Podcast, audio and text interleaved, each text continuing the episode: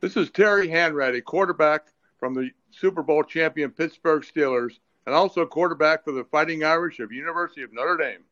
Welcome to the first annual NFL Roundtable discussion by members of the Sports History Network as they take a look back to the NFL 2023 season. Take it away, gentlemen.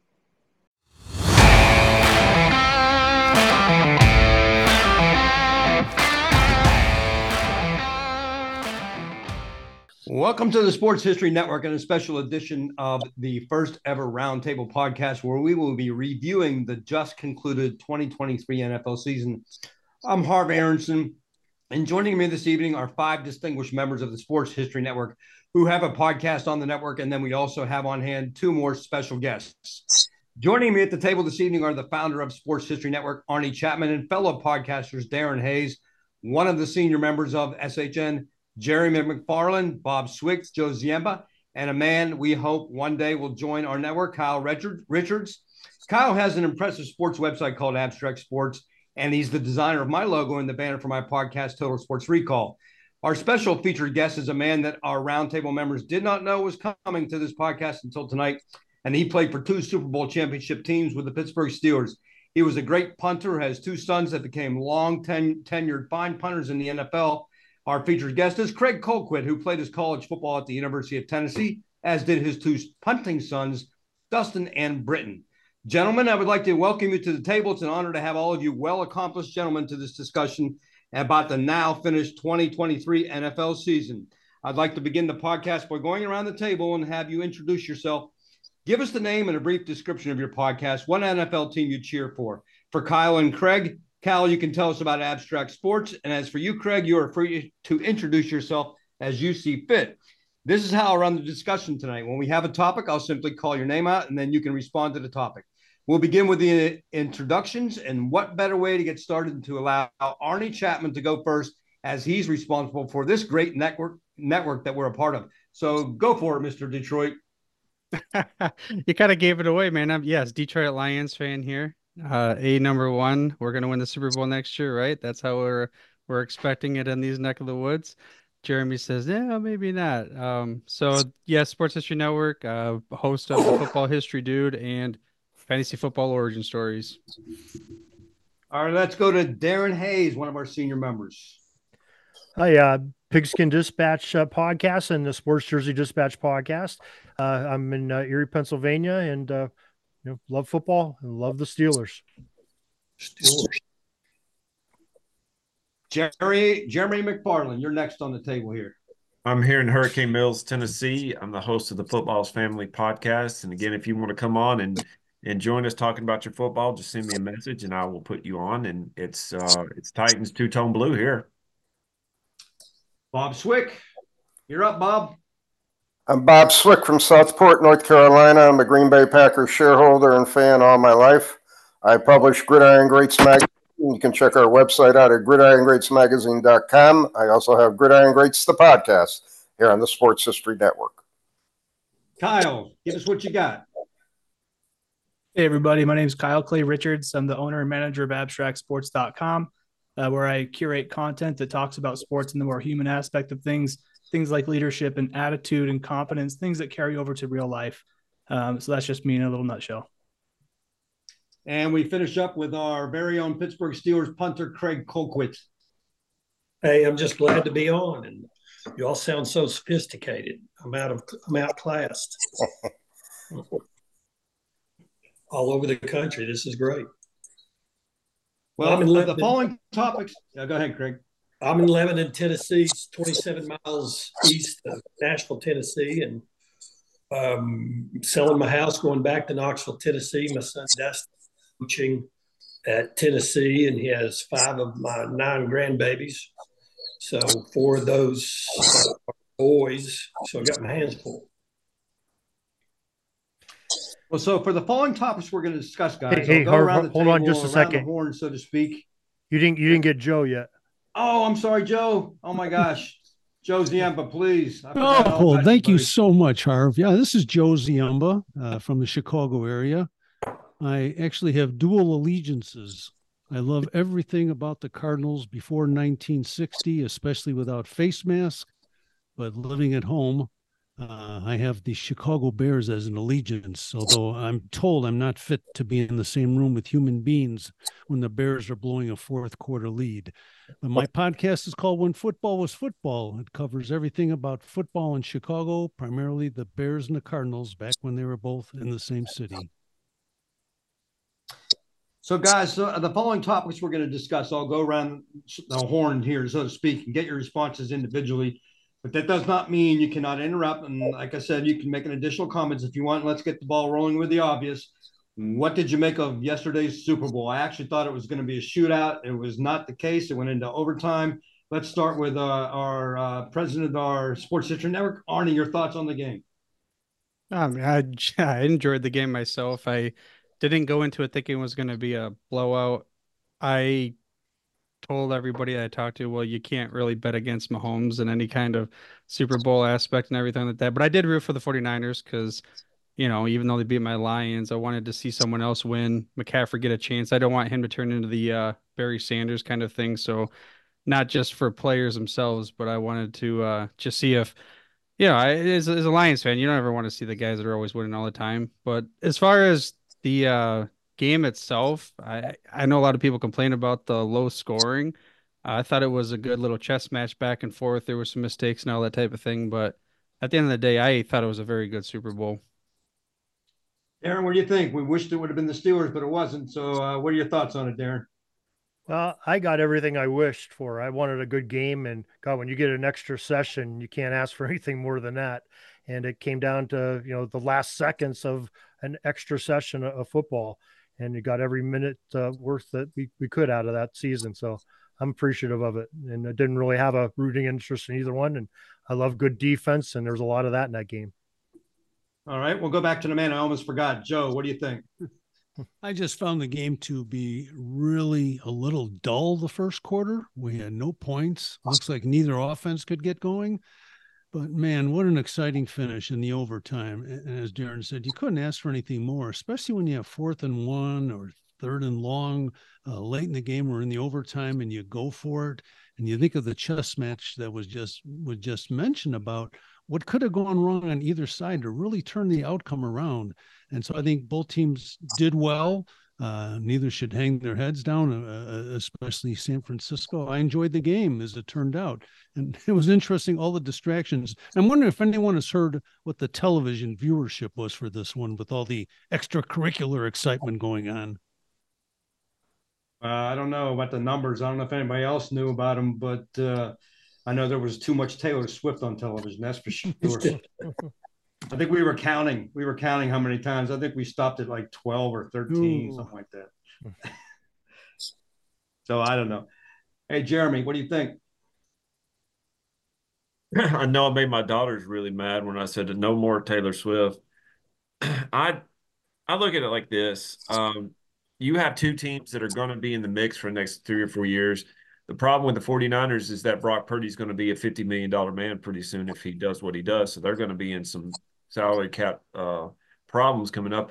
I didn't really enjoy the game. And I think part of it was the Usher halftime thing. It was not what I thought. It was a little disappointing. The end of it was pretty good, though. Bob, what do you what's your call on the game there, Bob? I I, I love Andy Reid as a coach. I think he's just so, uh, for lack of a better term, surprising everyone at any time with what he calls as far as plays are concerned. He he had a gutsy overtime call there at the end, won the game. Good coach. They got a good team, and uh, I'm happy for him. Kyle. Yeah, I mean, I, I I didn't really say in my intro, but I don't have really an allegiance to any one team. If I do, it's the Eagles, and so I'm a big basketball guy. I'm I'm a player guy. Um, and so I think what I gravitated to from the Super Bowl was the Mr. Irrelevant storyline. I think that one had a lot of um, merit to it. Um, it also kind of speaks to that that grit and that grind. If you're an underdog, you just got to try and do your best. And and you know, uh, Brock Purdy did that, made it to the Super Bowl with the team that he finished the season off pretty well with last year, um, and proved that he belongs where he is. Mr. Irrelevant doesn't mean much to him. He's like, whatever, I'm just going to go and try to get the Super Bowl. so that was the storyline I was following. Um, but I, I, thought overall it was a great game. Got a slow start, nice slow build um, for a strong finish at the end there. And we finished up with a gentleman that was actually into Super Bowls. He got to play in them. Now, what do you think, Craig? Spagnuolo. Am I saying his name right? Defensive coordinator for Chiefs for for president. And you know, he's got four Super Bowl rings. Yeah, I mean, that, uh, he just had a an amazing game actually. So as a coach and Andy Reid too, uh, I thought it was a lot of fun to watch. I really is, am a Purdy fan. Anybody that's irrelevant and in the Super Bowl, it, has been fun to see him have the winning opportunity. But but it is what it is. Mahomes, uh, the, the Seth Curry of the NFL. and I'll tell you, it, it shows you how much a game is a football. A football is a game of inches because one missed extra point, and that game would not have been in overtime. It's amazing. Right. I, am just thinking to myself today. I wonder if that poor kicker is getting crucified for that missed extra point. You know, sort of like the Buffalo kicker that missed that field goal back in the day in the Super Bowl. yeah, you break a Super Bowl record, but then you miss an extra point. Yeah, exactly. Good call. Yeah, it gives and it takes. and for our listeners that uh, obviously can't see our chats, uh, Jeremy pointed out 126.6 million viewers, hmm. according to Next TV. Woo! That's some big numbers. So I'll ask you this, Craig. So it seems how you've been in multiple and different world, we get that compared to nowadays with all the hoopla and such. But from a player's perspective, what what do you think about the whole the NFL leaning into we'll just say the Swift thing and bringing in new fans and that kind of deal?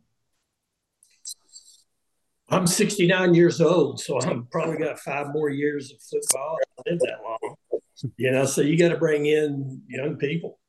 I mean, the NFL is trying to be all over the world, uh, and it's it's kind of for podcast. If you think about it, it's of when the ship when the sea rises, all the ships. What is it? When the tide comes in, all the ships rise. So yeah, I mean, how many conversations has there been about Taylor Swift? I mean, she's a phenom. I mean, I, I don't know anything about her music. I've listened to it, but uh, the NFL's aggressive, and they're going to try to fill the stands and fill the airways. So um, I'm behind it because it helps my son's retirement. and, and, now word comes that the opening game for Philadelphia next year is going to be next season is going to be in Brazil, and the word is Darin. I hear the Steelers might be the team they're going to play. Really? Wow. Yep. So they're, but they're definitely you've already booked Brazil for the for the opening game for Philadelphia. So we're talking about worldwide stuff. Um, I think okay. Bob and I were talking about that one day, right? Right. Yeah. I, I think that you know this whole internationalization of the game um, is tough for football purists like myself and the older generation who watch games. Uh, I made a comment yesterday. This was my 58th Super Bowl I watched now. Uh, so I'm saying to myself, what an evolution of the game to see where it's gone. And I'm more concerned trying to watch the game. I could care less about what else is going on. But again, the NFL is a great marketed league. It is gaining in a lot of new people. I agree with Craig. Us older guys, you know, you know how many years we're going to watch it. You know, uh, we're not the future of the league. The young people are the future of the league, and and that's what they're going for. So I could see that. What I want to go to next is let's find out what you thought of your favorite team's season and what their outlook for 2024 is. We'll start with Arnie and the Detroit Lions. the 2025 Super Bowl champs is what you're saying? Is that I have I do I should have brought it down, but if you look up in that corner, there is the DeLorean. I've already gone to the future and I've already figured this out. So yes, we uh we will be bringing home that gold. I so everyone looks to the call that he made or didn't make when it comes to this field goal thing in the NFC Championship and how they blew this big lead, which they shouldn't have done. Um, in that short, acute moment of the whole NFL and my whole career of being a Lions fan, that was a very bummer moment. But when I look at it from a lens and I zoom out, I can't as a true if you're a true Lions fan, you cannot complain with what happened this season because of what you've dealt with for the past 30 some odd years or whatever you want to call it for my life and my dad's the whole 60 years. So I think the trajectory, the way they built the team through the draft within looking for culture players more so than players with maybe stats and accolades, they've set themselves up for future success long term, not just for this particular season that we got way farther than we ever should have, quite frankly, when you look at it on paper. So um, if that's a way for me to say I'm excited or I, I'm happy with the way the outcome went. Well, I got to tell you, I was pulling for Detroit because I wanted to see them make the Super Bowl since they are only one of four teams that have not made it yet. Detroit, Jacksonville, our favorite team, Cleveland Browns, and, and the Houston Texans. Those four teams have never seen the Super Bowl. So we'll see. Well, uh, we're we're the new America's team, Harv. You either love us or you like us. I mean, there's no hate involved. Come on. You've replaced Dallas, you're saying? No, because Dallas is America team. You loved them or you hate them. We're the you love them or you like them. Yeah, yeah. You're easy, easy team to like. What do you think, Darin, about the Steelers? Well, I, I think they got to get more consistent in the beginning and the middle of the season. They can't have like they've had the last two years and go on these runs at the end of the season, and it's all hinges on the offense. They got to get some consistency there. Uh, you know, quarterback position. I think uh, the, the line up the middle's got to get a little bit more stout and uh, you know more consistent on snaps when they're in shotgun, and hopefully they're going to deal with some of that in the draft and uh, maybe free agency a little bit. Yeah, yeah, and what I got to get your take on the quarterback situation because I, am telling you, I, watching Twitter, it's just everybody wants to trade and get somebody else in there. I, and they want to Kenny Pickett to be number one, but I'm a Mason Rudolph guy. I mean, this guy proved himself, and he's just gotten the short end of the stick and I think he deserves to be the starting quarterback or at least have a shot at it next season. Now I hear he wants a fresh start, so I'd hate to see him go. Yeah, I think uh, I've heard that same thing, and I can't blame him because he really hasn't got a, a good opportunity to be the starter.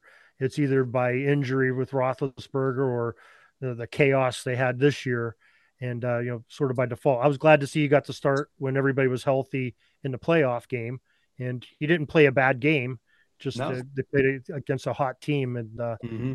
you know, in a snowstorm or recovery of a snowstorm, and you know that said he was was behind the Bills. But yeah, I, I but I think he's going to probably go on to someplace else where he has a better chance of starting because you, I think the writing's on the wall that you know Pickett's a number one pick and they're going to give him every chance they can to be a starter this year.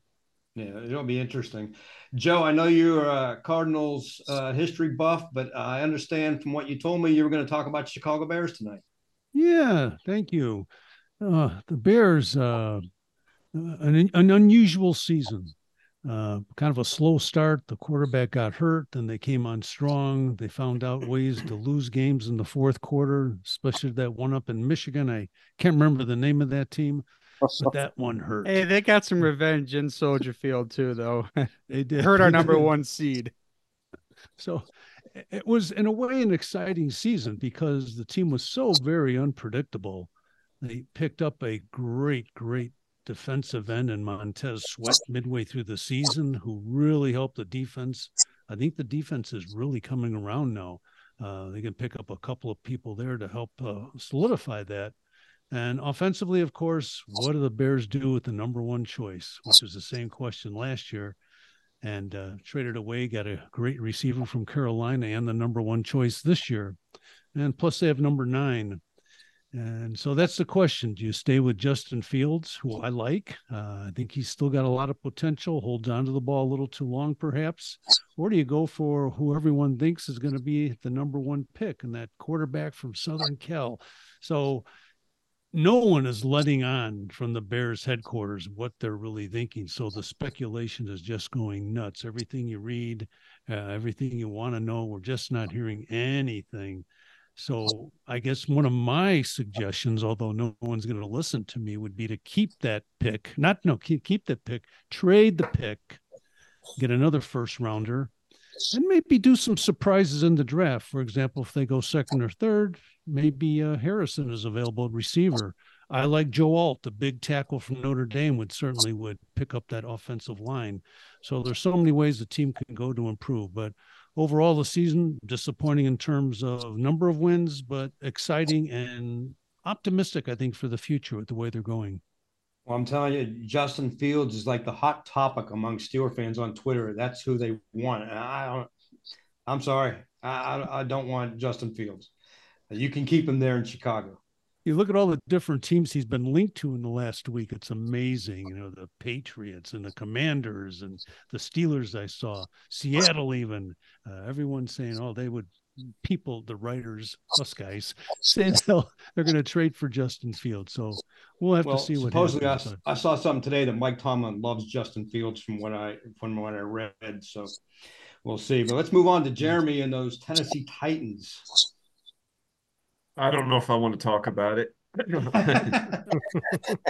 well, let me tell you, Ray Tannehill's another name that's talking about coming to Pittsburgh. Yeah, I heard about that. Um, from last year, the end of the game, end of the year, uh, where we had to give get the the Passtronaut, uh, Josh Dobbs to play quarterback for us, to now losing our coach, which I was iffy about, but I kind of like Callahan too, so we'll see it. Uh, the Titans' offensive line couldn't stop a nosebleed. Their defense were, were racked by injuries, and they got rid of probably one of their better players, and and uh, you know to to Philadelphia. Um, this year, you know, we get a high draft pick. Well, what do you do? You probably go offensive line because uh, Will Levis is going to die if he has to do this again. Uh, our running back is probably gone because I imagine that he would want to spend the last couple of years of his career playing for a Super Bowl.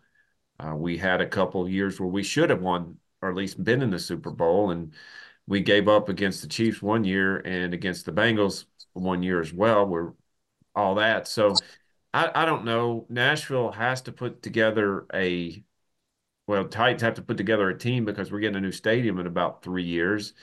And it's kind of hard to put a stadium together and, and get people to spell, spend money on the PSLs if you don't have a team to watch. Uh, AJ Brown, get rid of him.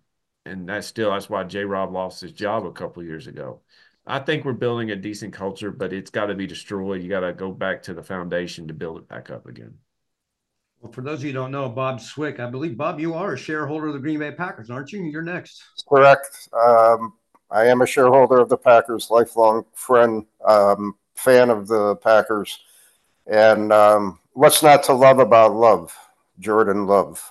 Uh, you know, seeing him out out there. The one thing I like about him, he's very very composed on the field. He's not excitable on the field. Uh, if something happens, you know, he's not throwing his helmet down. He's not freaking out or anything like that. Very calm. But the one thing that I think the fans are going to get tired of is we don't want to see him uh, come into a championship game or any type of playoff games and oh, we almost were there and we lost, and, and that's it. He had a good run this year. Uh, there were a couple games they should have won. Uh, Arn, the Detroit game was uh, a shock to me. Uh, you know, them them beating them there. Uh, they were so close in San Francisco. They need a couple keys though. They need they need a couple extra guys uh, on the offensive line. They need a couple more receivers. It, it's it's a classic example. You need that one player who can put them over the top and then they'll be over over on the top, and and that's what it's going to be all about. Uh, but they have a good future with Jordan Love. They they did it the right way. He was tutored. He wasn't rushed in like a, a Panthers Bryce Young, who you know basically went out there every week and he was just lost out there. I mean, he didn't improve the whole season. Love had a great, great year, in my opinion. They did well, did good in San Francisco. In my opinion, they should have won the game. Simple as that you know, there's no room for second second uh, best. And the other point I gotta I gotta comment on the poor kicking that we saw in the playoffs and in the Super Bowl is astounding to me. That of the most important positions on a team, it seems like we're we're doing the rent a kicker again. Uh, you know, okay, you're cheap enough, we'll buy you. So you're going to miss a few uh, point point afters. You're going to miss a few field goals. Uh, but you know when they come when it, the game counts and you miss, then what do you do then? Oh, at least we saved money. We're under the cap. You know that type of thing.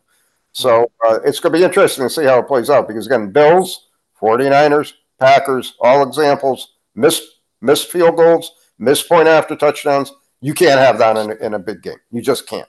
Absolutely nope. not. I, agree with you. And Kyle, you're out there in the West. Uh, you really don't. You're not too close to any teams. Uh, I don't think you have any loyalties, do you? No, I don't. Not really. Uh, I'm out here in Idaho. I think the closest stadium from me would be Denver.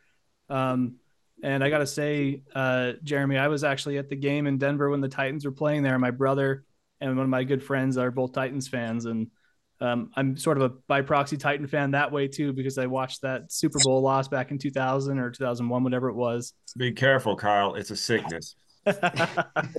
yeah, so I was at that game that that they that Ryan Tannehill got put in over Marcus Mariota, and it was a, a changing thing for that team.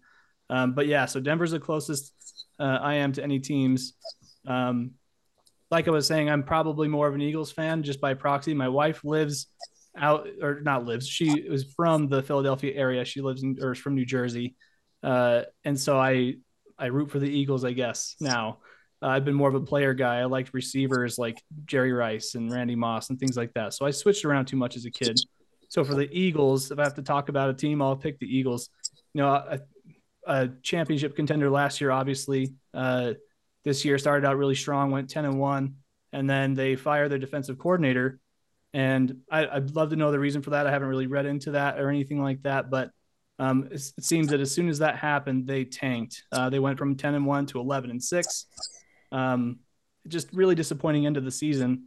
Uh, and so I think their offseason pickups are going to have to be crucial. Um, I know they picked up this guy, Clint Hurtt, who's been with the Seahawks on the defensive line.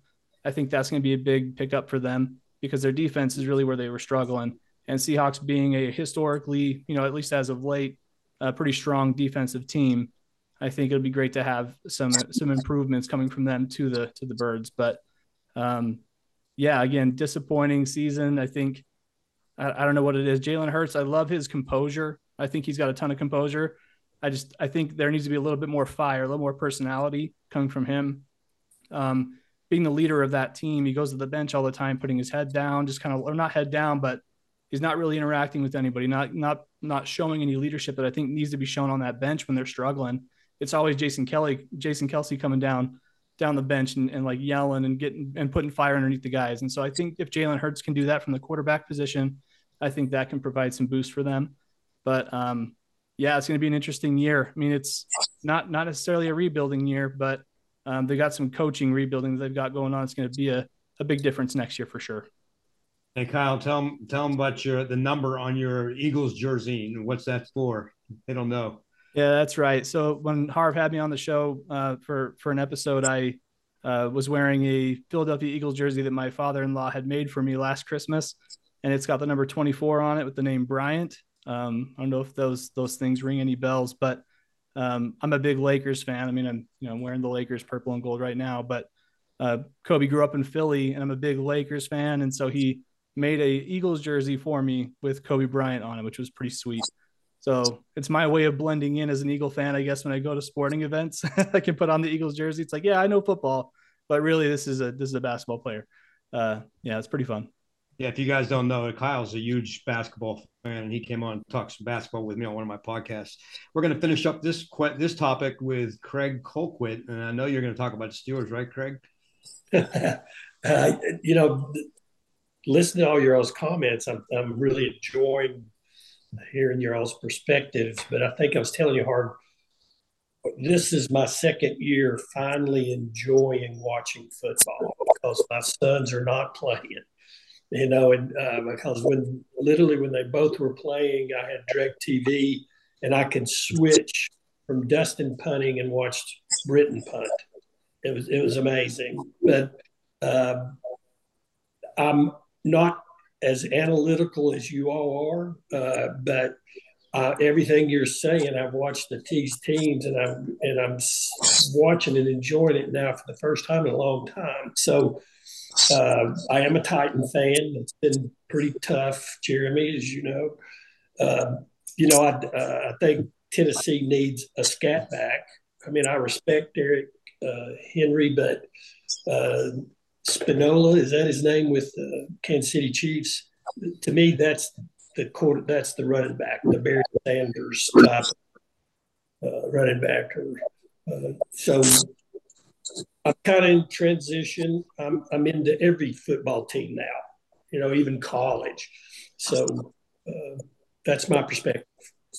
I'm enjoying. Let me tell you something about Craig Colquitt. You guys might not know. He has not only written a book, and I think it was a child's book, right, Craig? Yes. And he's an extremely talented artist. If you guys could see his art, it's unbelievable. He's a fantastic well, artist. Thank Very you. Everything's for sale. Thanks. Tell the listener of the show they should go to craigcolquitt.com and then they can go see some of his work, right?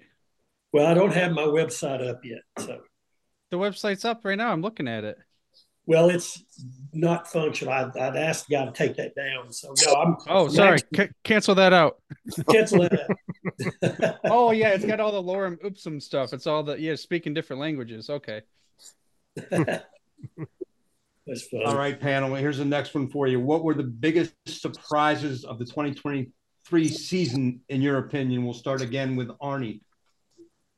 Um besides the fact that the Lions were in the NFC Championship game, um, I guess one thing is it just seemed like this year, more so than any, there was the whole parody of you just never know what team at what point something's going to happen. To Kyle's point earlier, I think it was of like the Eagles going ten and one or whatever it was to eleven and seven or, or six or whatever the record would be. Is just there was a lot of difference and a lot of backup quarterbacks, a lot of major injuries in a year where we're supposedly getting better from a safety perspective. Don't know if there's any correlation or whatever it may be to anything else. The whole you can't hit each other in practice anymore, or any of that type of stuff. But it just seemed like that was a big thing because I play a lot of fantasy football. So as a fantasy football player, you're always trying to figure out, well, okay, well, who's gonna be my quarterback this week? Who's gonna be my running back that week, and that type of thing. So I just, yeah, from the surprise perspective, of course, NFC Championship Lions being in it would be my number one. I think the the Lions were definitely a surprise, but I knew they had a good team, so it wasn't too much of a surprise. I think the Houston Texans were a bigger surprise. Um, they just had an amazing season. And you're talking about injuries. Yeah, uh, Darin's going to be next, and he can attest to it too. The Steelers just had so many injuries, and they got so banged up. That definitely hurt some of us, uh, some of our games, right, Darin? Yeah, it's a, a first man up or next man up uh, mentality for the whole NFL. I think everybody had their share of injuries. It's a rough game. You got uh, some gargantuan men uh, hitting each other like uh, you know, the speed of trucks crashing into each other. So you're going to have some some injuries. You just got to have the wherewithal and have the talent behind uh, the starters to to be able to handle that. But uh, you know, I think my the biggest surprise to me is that, and I'm sorry, Kyle, it's your your mm. play in Philadelphia, the brotherly shove or the uh, tush push. I'm surprised that the NFL is still has that legal. I mean, it's they forget a hundred years ago or more, the football got rid of having these mass momentum plays where people are in close contact and you know chain blocking and everything else. You call somebody's going to get hurt, and that's I hope to God they they change it before something happens like that. And it could be an offensive lineman, a defensive lineman, or a quarterback or whoever, because there's a lot of bodies going in on that play, and it's not it's not good football. It's not, and uh, I hope they do away with that. And I'm I'm surprised they haven't already. Joe, what do you think? Biggest surprise for you?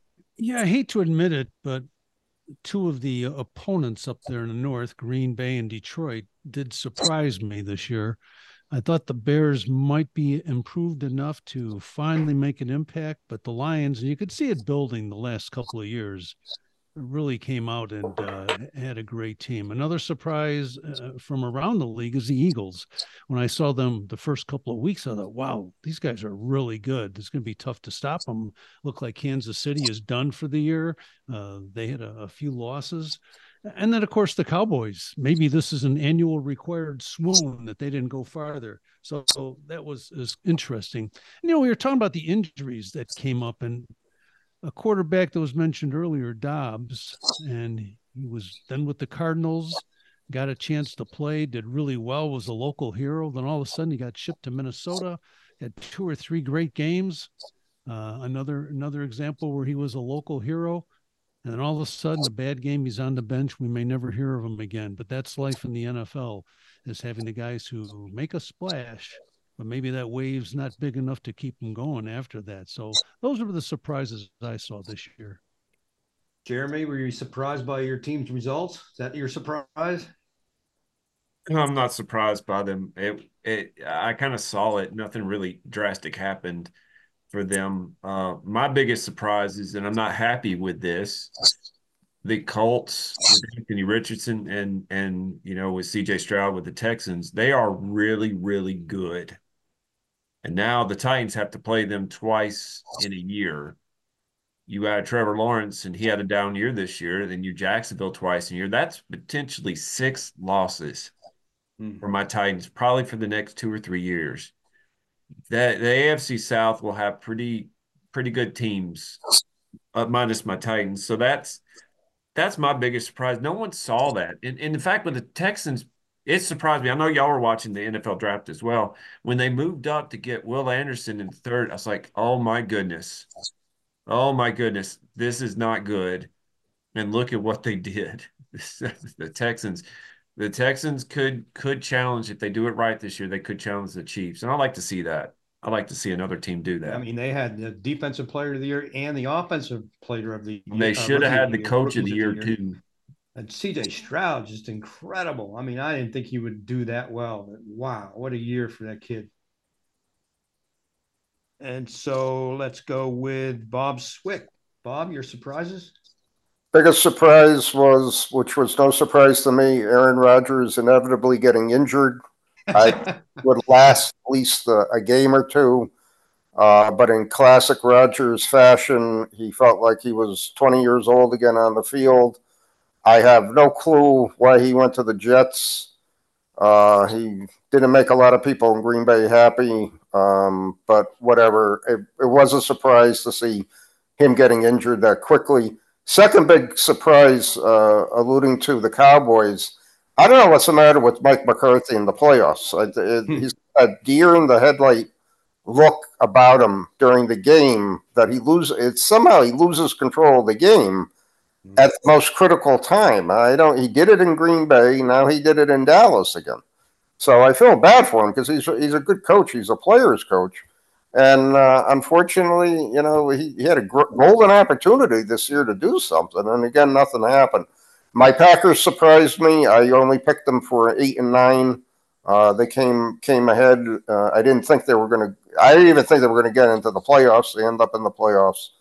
Uh, so those were the surprises. But the Rodgers thing, I was I literally, I, I, literally laughed. You know, not to make fun of the guy, but I just laughed when the whole thing happened. So because I know, you know, being from Connecticut, I know the the mentality of Jet fans up there. Uh, that he was their savior. They were going to the Super Bowl. The season's over. Uh, they're going to go something zero, and uh, another another wasted year in in, in the Meadowlands. So you never want to see a guy get hurt. You definitely don't want to see that. But I, am with you. I, I, think that some people must have chuckled when they saw that because he was so hyped up leading into that season. Yep. Like you said, savior. And isn't it kind of ironic that Brett Favre went from the Packers to the Jets, had one year there, it was terrible. Yep. So, yep. And now you have a second Packer. And I, and I don't know why. I mean, other than the Jets being desperate to win anything, you know, figure the Packers got a good, uh, you know, uh, quarterback crew there. So if they want to play for a year or two, hey, if we can get into the Super Bowl, that's all we're worried about. But uh, I, you know, Rodgers really should, should really think about it. You had a good career, know when to call it. Uh, that's it. You know what I mean? These guys don't, don't know when to call it. That's that's the problem. So he says. So, so does that mean Rodgers is going to be a Vikings quarterback in the next two years, just like Favre? Very possible. Same move. or uh, you know, not to really confuse things, he could go to the Lions too. You know, you're in a year with Detroit and a year with uh, Minnesota. There you go. Played in the uh, Central Conference there, so. Well, he does want he does want a chance to actually win a Super Bowl again, so maybe for him it'd be good on the riding the bench. yeah, yeah, I can see that. He'd be holding the clipboard there. Uh, but... no, Kyle, you're up, man.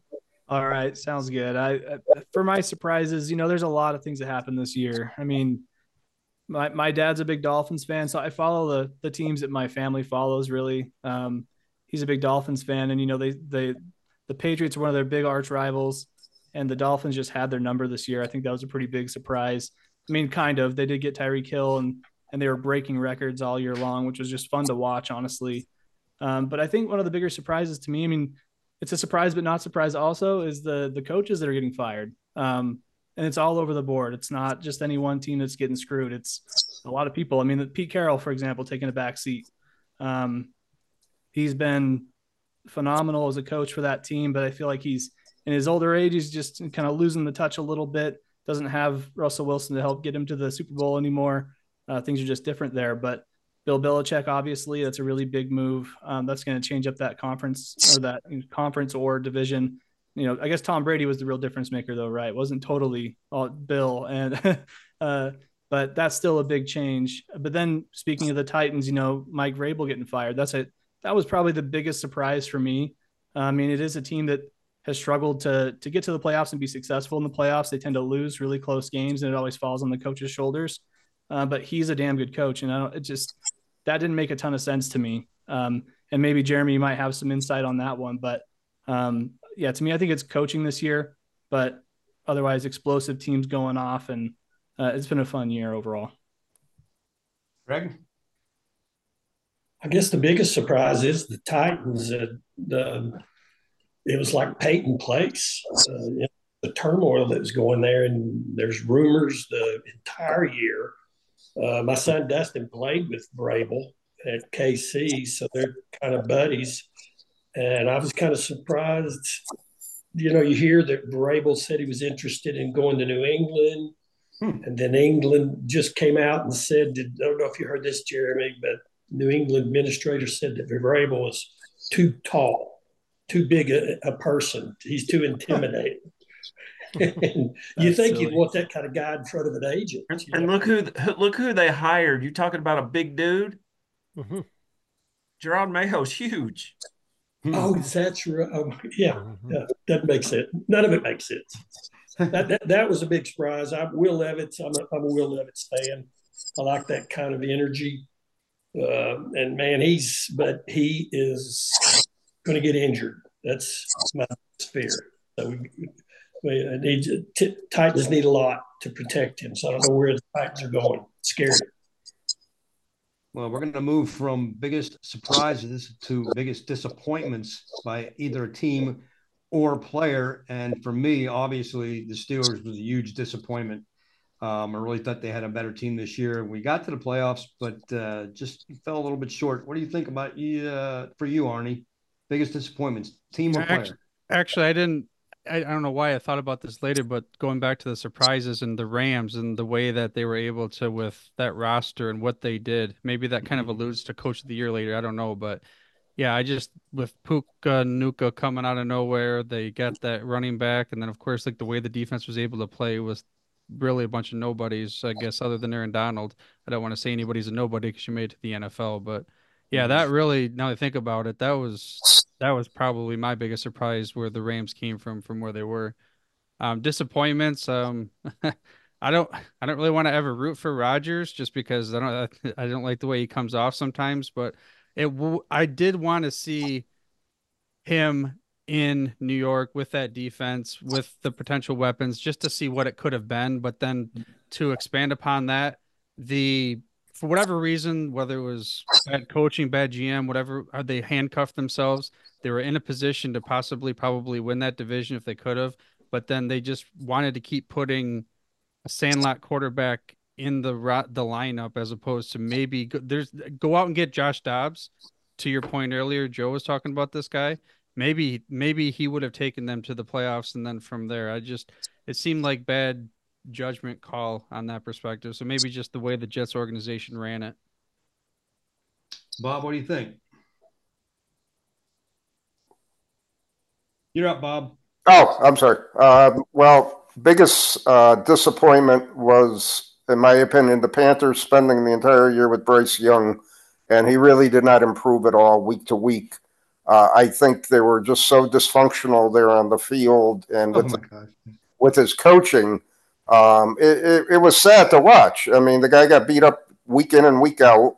Um, and, and, again, they weren't they weren't presenting any program, in my opinion, that made him grow week to week. He wasn't improving whatsoever, and that, that was not a good situation to be in. And I think he wasted a year uh, of his career. They could have brought in a backup quarterback, let him run, uh, let the backup quarterback run, run the team, let Young try to pick up and and learn, and put him in some situations, play him some games. It would have been a lot better for him. Uh, biggest surprise for me as far as how well the Packers did. Uh, I didn't pick it, uh, pick them to go that far. They did. They really surprised me with that. Cal, your biggest disappointment of the NFL season, team or player? I mean, team's probably going to be the Eagles. I mean, having already talked about that one, record being so hot and then playing so hot, and then one thing changes and the whole team atmosphere changes. Like confidence isn't there. I think feel like that was a pretty big disappointment. Um, and their fans let them hear it too. I mean, I'm I'm kind of new to the Eagles thing, but um, the story that I saw was um, I think was very true for these fans to be out there. They were outside the Eagles stadium with a sign that said "Run the damn ball," and uh, Nick Sirianni sent coffees out to the guy like, "Yeah, we see you," you know. Um, but I wonder if the offensive coordinator had something else in mind. But um, yeah, so cool move on his part, but the Eagles just did not pick it up in that second part of the season. That's got to be my biggest disappointment. And we finish this one up with Craig Colquitt. I'll be real brief. Aaron Rodgers, I kind of wanted to see what he could do in New York, and then he ruptured his Achilles tendon and didn't call me. I ruptured my I ruptured my Achilles tendon and missed a whole year so I, I know what it's like. So, but probably the biggest disappointment is the Niners didn't win the Super Bowl. Mm. So it's that's that's probably the biggest disappointment. And Craig, you and I, when we talked about that injury you had, I remember you telling me, and you didn't get paid. Isn't that right? Well, the way the NFL contracts are, if you're working off working out off the facilities and you're injured, it's called uh, physically unable to perform non-football. So I was labeled that. But the Rooneys asked me to, or Dan Rooney asked me to come to Pittsburgh uh, during the season and let them oversee the the my transit my healing, um, and he paid me half my salary. But what was interesting when I got to the eighty uh, to the eighty one season, we had one thousand dollars left in the bank because oh, I was paying for a house and an apartment, wife, kids. So that was a stressful time. That's insane to think of what the money the money is floating around these days compared to when you were playing. Unbelievable. But that that's testament to the Rooney family. Um, for those who don't know anything about the Rooney family, Darin knows, I know, you know, Craig. Um, they're gracious and they they take care of everybody, even to this day. Just like the Hunts are the same way at, at Kansas City, a same kind of That's organization. Let yeah. the coaches coach and they'll administrate. It's a, it's a great system. Well, guys, I'm going to run down the list of awards that just came out, and then we'll go back and we'll talk about some of these awards. The MVP went to Lamar Jackson, Offensive Player of the Year, Christian McCaffrey, Defensive Player of the Year, Myles Garrett, uh, Rookie of the Year, CJ Stroud, Defensive Rookie of the Year, Will Anderson, Comeback Player of the Year, Joe Flacco, Coach of the Year, Kevin Stefanski. I got to come back to that one. Walter Payton, Man of the Year, went to our own Cam Newton. Um, and I'm telling you right now that Steeler fans are livid that Myles Garrett got that award over TJ Watt. I mean, TJ Watt had way better numbers on everything. And meanwhile, Myles Garrett got the award. And then I don't understand. You guys are going to have to explain to me how Kevin Stefanski wins Coach of the Year. Unbelievable. What do you think, uh, Darin? I mean, let's start with Arnie. Arnie, you go first. Oh, which which one you want me to talk about? oh, Kevin Stefanski. Are you kidding me? You know, it's funny because you have a biased opinion on that one, but what he was able to do with uh, what is a third string quarterback, Joe Flacco off the streets, and then what did they beat the Ravens in one of those games too? The what about DeMarco uh, Ryans?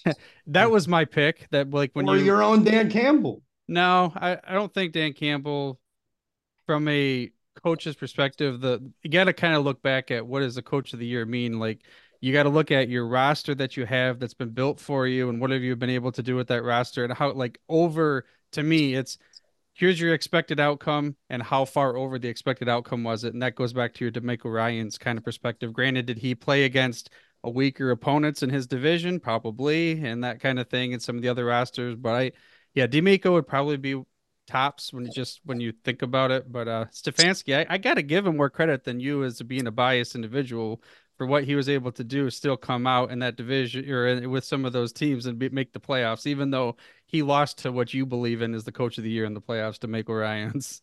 Well, it's just not the because I hate the Browns. I mean, it hasn't really has nothing to do with it. But uh, Darin, what do you think? How did TJ Watt not get that award?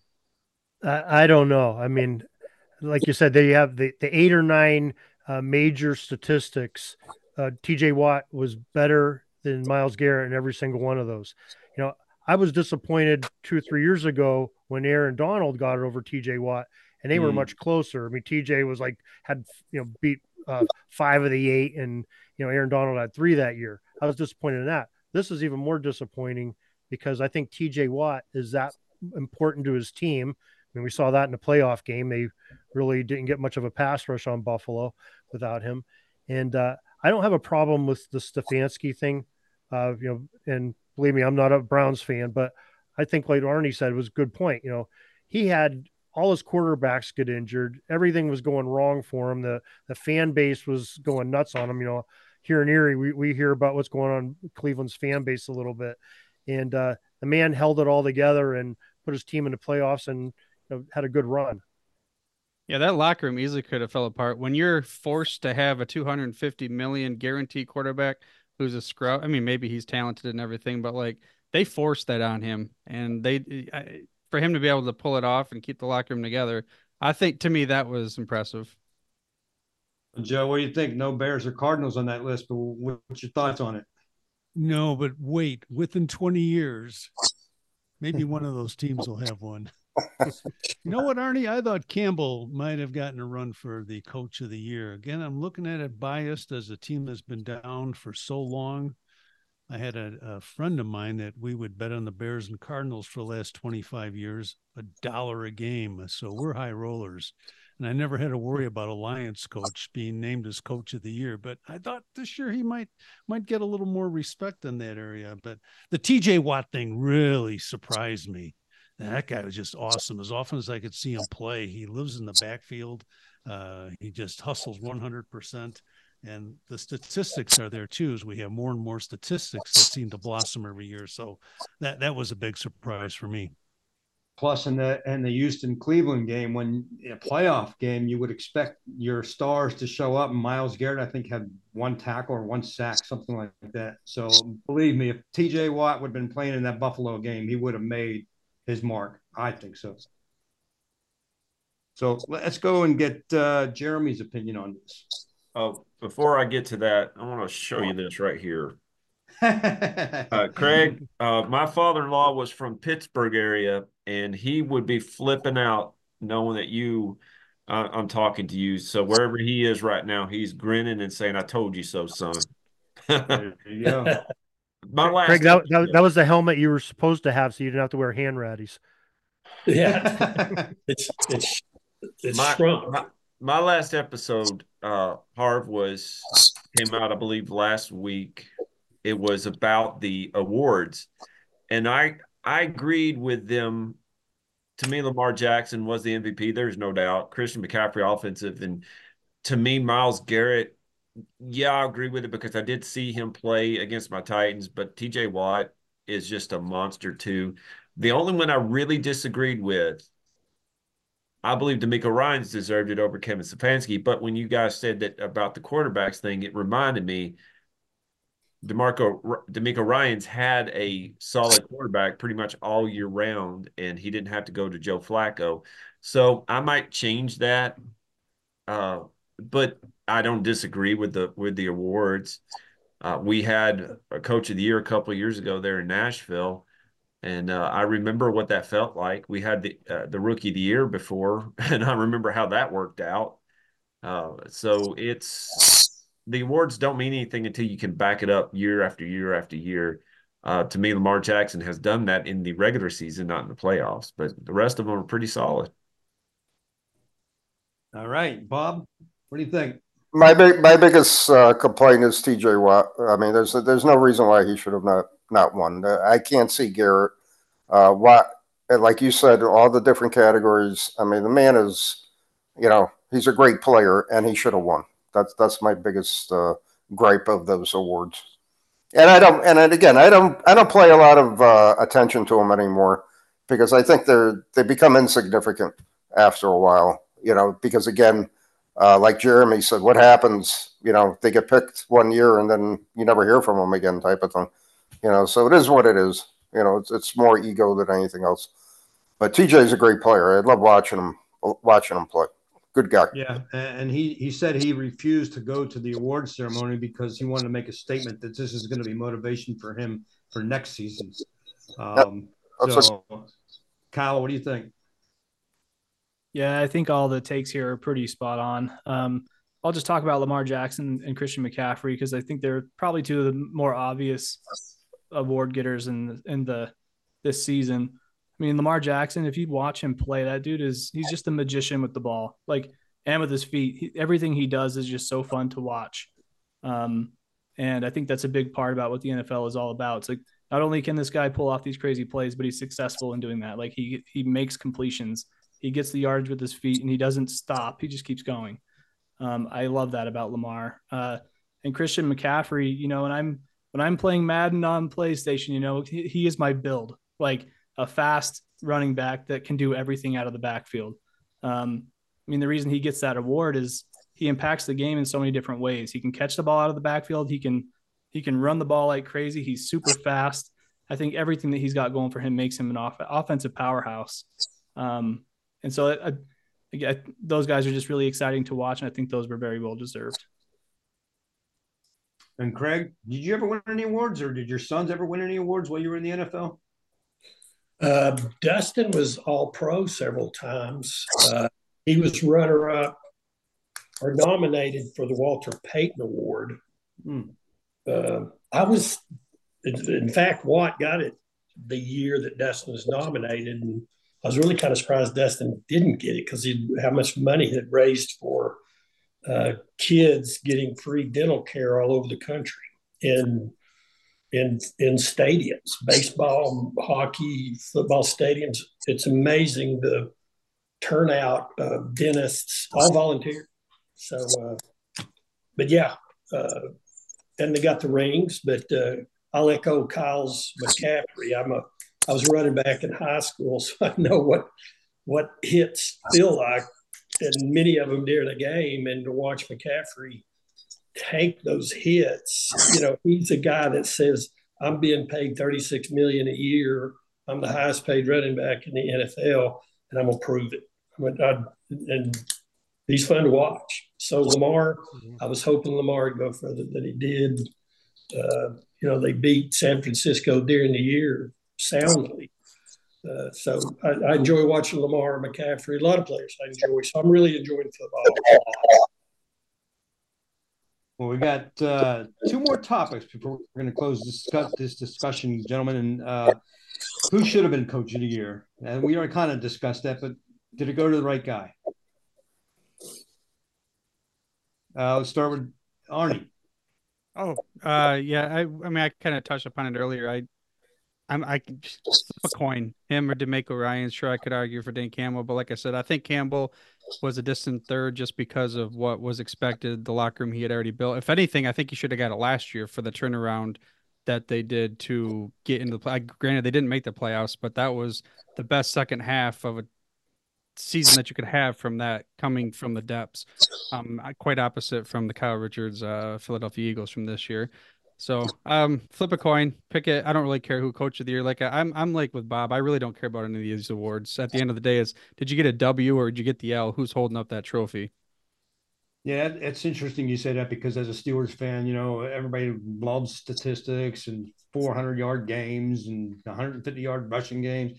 I don't care about the numbers. I just want the Steelers to have wins. That's the only thing that really counts. What do you think, Darin? Yeah, I, I'm I think uh, I think they got the right guy. You know, or you know, DeMeco Ryan's would have been one B to to Stefanski being one A. You know, you could be interchanged for sort of like what Arnie says. I mean, I think a couple other coaches that didn't really have uh, playoff teams, but really did a great job. I mean, Sean Payton. Think about the debacle the way their season started, and he changed quarterbacks. You know, took a, a Super Bowl winning quarterback, benched him after a you know, an abysmal loss to Miami I forget what the score was, but it was it was pretty bad. And uh, almost make a run at the playoffs at the end, if they don't lose those last couple games, you know, they they might have been in the thick of things. And I think the other thing was the the interim coach with Las Vegas. I mean, he came into a bad situation and really turned that program around so much so that the ownership and the players, you know, want him to continue being their coach. So I think those those guys did a nice job too. Yeah, Joe. Yeah, I, I, forgot about the coaching job in Las Vegas, Darin. Yeah, he did a wonderful job at the end of the season. Uh, that that was very impressive. But I guess for coach of the year in Cleveland, when you look at bringing Flacco, who'd been out two thirds of the season, you have two completely different quarterbacks that he had to work with that year last year and was able to get them going and motivated and uh, adjusted to Flacco's strengths there down the stretch, which was quite impressive for me as well. So I guess I don't really have a problem with him being coach of the year. And so, Jeremy, what do you think? It's Antonio Pierce, isn't it? Yeah, yeah. yeah. It, he got signed correct. He is now their their coach. Yeah. Um, be careful in the West. He is an awesome coach. I like I said a second ago, I, I was thinking DeMeco Ryans, but I will I will retract that because of the coaching job that he did with the uh, quarterbacks. Bob, I, I I agree with the pick. I mean, I you know again, you have one or the other. He did an incredible job with Joe Flacco. Uh, he he did turn that team, you know, worked with that quarterback, made them win. Uh, so yeah, and again, uh, I as it's been said tonight, I'm more concerned with winning the game. You know, I want that one point more than the other team. I want the V. I want the W. I don't want to lose. I want to win. I want to win 17 games. I want to win forever. That's it. Yeah, it's no fun. Simple. So you got to have a coach that wants to, you know, a Lombardi type coach to say, "Listen, we're going to win." That's it.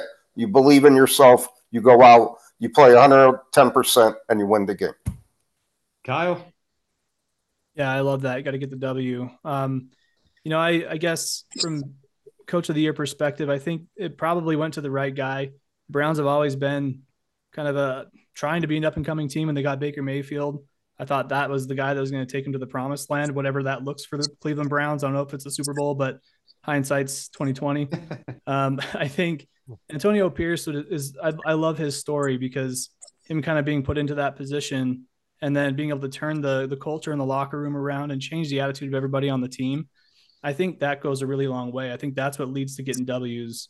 Um, you got you got to start with a good culture in the locker room. Make sure everybody's got good chemistry. You got to you got to like each other. You got to love playing with each other. And I think he brought that back to the Las Vegas Raiders. And um, so I'm, I'm partial to that story. So I, I could if if they gave it to him, I could see why. But you know, goes to the Browns coach instead. Yeah. So, Craig, before you answer, I've got to get your opinion. Of course, Mike Tomlin, your thoughts on him, and then you can respond however you want. What's it? This be his 16th year? 17, I think. 17?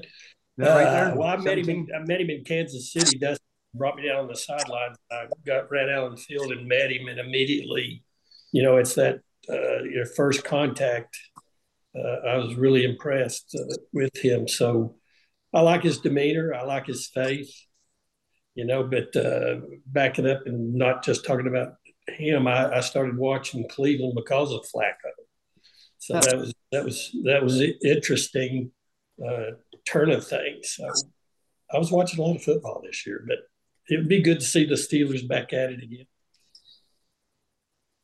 Okay, so we're going to wrap this up with one last question for all you guys, who's your pick for the early favorites to get to the Super Bowl in the 2024 season? Arnie? And you're going to tell me Detroit, right?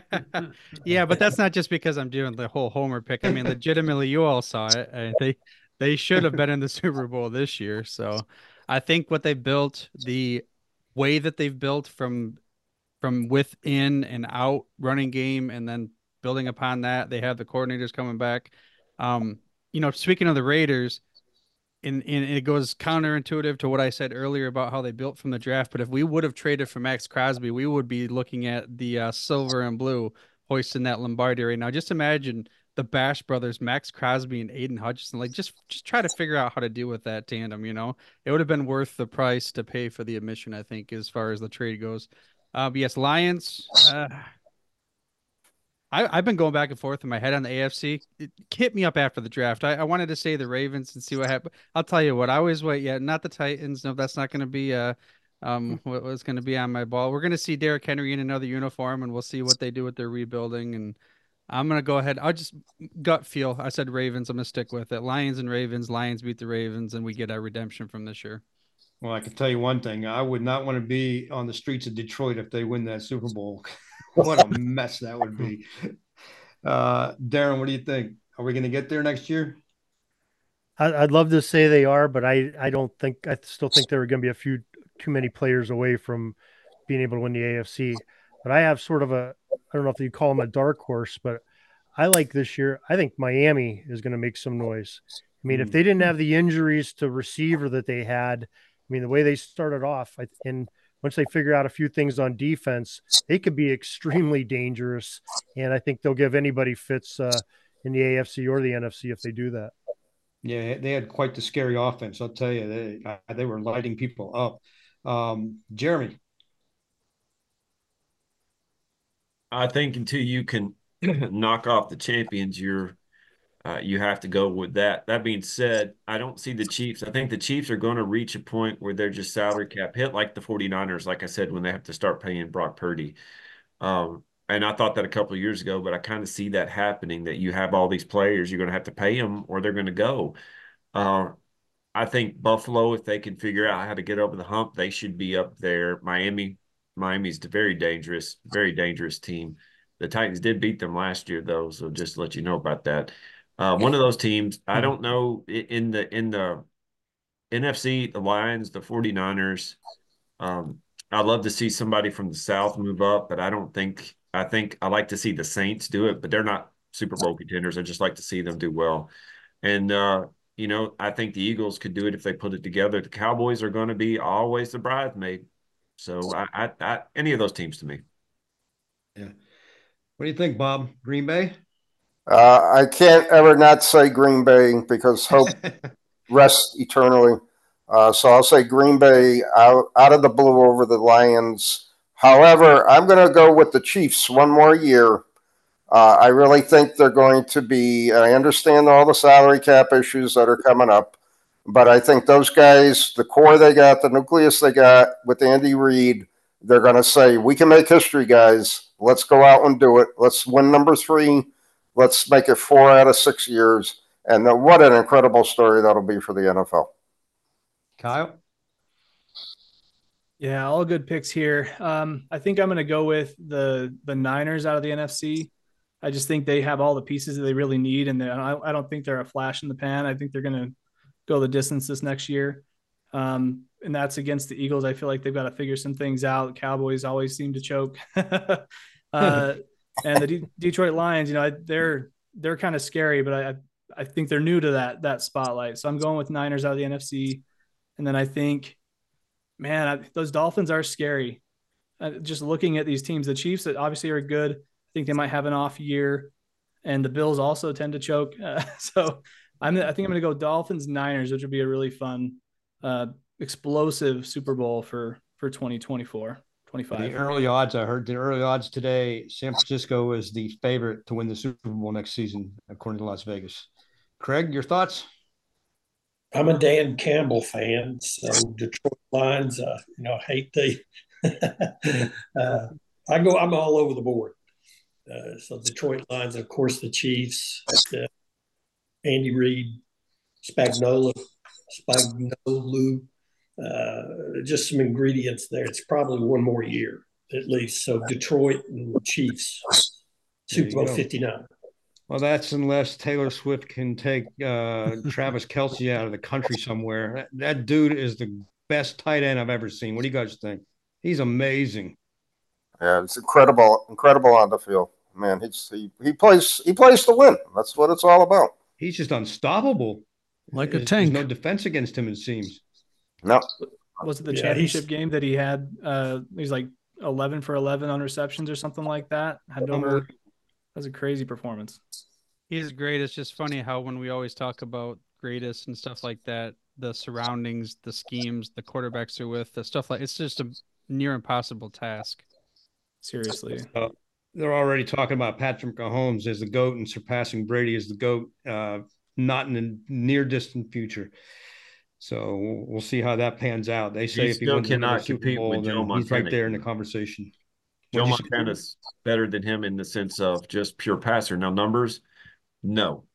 Yeah. But to me, it's it's Brady, Montana, maybe Mahomes. Well, for me, Peyton Manning is the greatest quarterback ever. I've always said that. Oh, gosh. was just a technician. I saw On the him a lot. Yes, he's really, really good. hey, listen, we're going to close the show with any final comments you guys would like to make. Any plugs you'd like to add for your own shows or projects? We'll start with Arnie. I don't really have any. I just thanks for inviting me, Harv. Um, I guess if I have to give a plug, uh, most of the guys on here are part of the Sports History Network, and if you are interested in starting your own show about kind of sports history, just feel free to reach out to us over at sportshistorynetwork.com. Darin, you're up. Yeah, uh, just uh, I, I have a book out, "The World's Greatest Pro Gridiron Team." Uh, it's about a 1903 team. Uh, it's on Amazon, uh, so I, I want to plug that and uh, YouTube channel and you know the, the podcast on SHN. It's a great place to go to hear sports history of not just football but of all sports. And what better place to do that than to go sportshistorynetwork.com. Mr. Cardinal, Joe Ziemba. Hey, thank you. Of course, uh, we thank the Sports History Network for allowing us to have when football was football on there. We also have a Facebook site just called Chicago Cardinals, where we cover Chicago Cardinals, and we're on Twitter as well. So, um, also that book that uh, Darin just mentioned about Franklin, it's a good read. I encourage everyone to pick it up. And Jeremy McFarlin. Like I said, we're on the Footballs Family podcast. If you want to get on it, just get on. Uh, just message me on Twitter at Jeremy underscore McFarlin, and you can get on. I'll, I'll have you on if you want to. Even if you don't want to talk pro, talk high school, talk college. Uh, we have mental health uh, month in May. If you want to talk that, that's a very close subject to me. Uh, you're more than welcome to do that. And if you just want to talk, um, I can, I definitely can listen. Also, we have a Facebook page. It's called Footballs Family on the Facebook. And Bob Swick, uh, editor of the Gridiron Greats magazine, for which I proudly write for. And I thank Bob over and over again for giving me that opportunity to write for him for a long, long time now. Bob, what do you have to say? Uh, check out our website, gridirongreatsmagazine.com. This past issue, we had a great issue on a great article by Harv on a gentleman who's on the show tonight and his uh, punting and kicking uh, exploits. Uh, listen to our podcast when we're on here on the Sports History Network, and I want to thank Aaron for having us on the Sports History Network. Uh, great bunch of podcasts, great bunch of guys. I really appreciate being here, and thank, you. Thank you, Bob. And Kyle, we're, we're doing the recruiting job on you, buddy. Uh, well, hopefully, you're going to come back to podcasting, join this great network. And uh, I know you've got the Abstract Sports site going on. You just re- renovated it, revised it. Uh, and I write for Kyle as well. Very proud to be doing that. What do you got to say, Kyle? Yeah, first and foremost, just want to say thanks for the invite to have having me on this show. I think I, I'm always wanting to get into podcasting again, and it's just such a time commitment that I'm not able to do right now. But I'm I'm pushing for it. You trust me. um, when that time comes, I hope to join the Sports History Network. Um, but yeah, abstractsports.com. You can find it uh, at Abstract Sports on any of your social media: Facebook, Twitter, Instagram. Uh, trying to hit the socials pretty hard this year. Uh, I am a web designer and graphic designer, so I I tend to put my time and energy into that because I think that's what can really build my brand up the most. So if you want to check out my stuff and see all of Harv's articles, he's written a ton for my website. Just go to abstractsports.com and and hit the articles page, and you'll see a whole bunch from Harv. And Kyle, if it, hel- if it helps you anything, capabilities, trust me, everybody that's listening, he does a fantastic job. He, I tried to do my logo and banner on my own, and it was not even comparable to what Kyle came up with. He did a fantastic job. So if you need something like that done, please go see Kyle Richards. Uh, we're going to close it up with uh, Craig Colquitt. And Craig, I just got to say, we're very honored to have you on tonight. I'm very gracious to you for coming on and spending the time tonight. Um, we always love to have a professional football player on. And I understand now you're going to end up on uh, Jeremy's show. So what do you got to say there, Craig? Well, thank you very much uh, for having me on to start off with. Uh, to plug something, I want to plug a friend of mine's book called The Heisman's First Trophy. And it's about John Heisman uh, when he was coaching at Georgia Tech and he beat uh, Cumberland College here in Lebanon, Tennessee, where I'm from, 222 to nothing. And, but it's a history of professional football, I think, of, of college football in, I guess it's 1916. And you find out things in there about what it took to get from uh, Lebanon, Tennessee down to Atlanta, Georgia and play that game. And you find out 61 players died from injuries that they incurred in professional football prior to the uh, 1916 season. So it's a wow. fascinating read. Heisman's first trophy. So it's an interesting read. But thanks for having me on. Uh, the guys are very interesting and, uh, and you're embedding me even deeper in, uh, in statistics and, and enjoying professional football. Thanks for ha- thanks for coming on there, uh, Craig. It really was a pleasure having you on. So, gentlemen, this concludes our panel discussion. I want to thank all of you for taking part. Hopefully, we have set a precedent for the Sports History Network, and that this won't be the final roundtable discussion for this group and other podcasters that make up the Sports History Network. I want to give special thanks to Craig Colquitt for taking time to join us. It was fun having an NFL player at the table, and I would like to give Terry Hanratty a shout out for providing an intro to the show.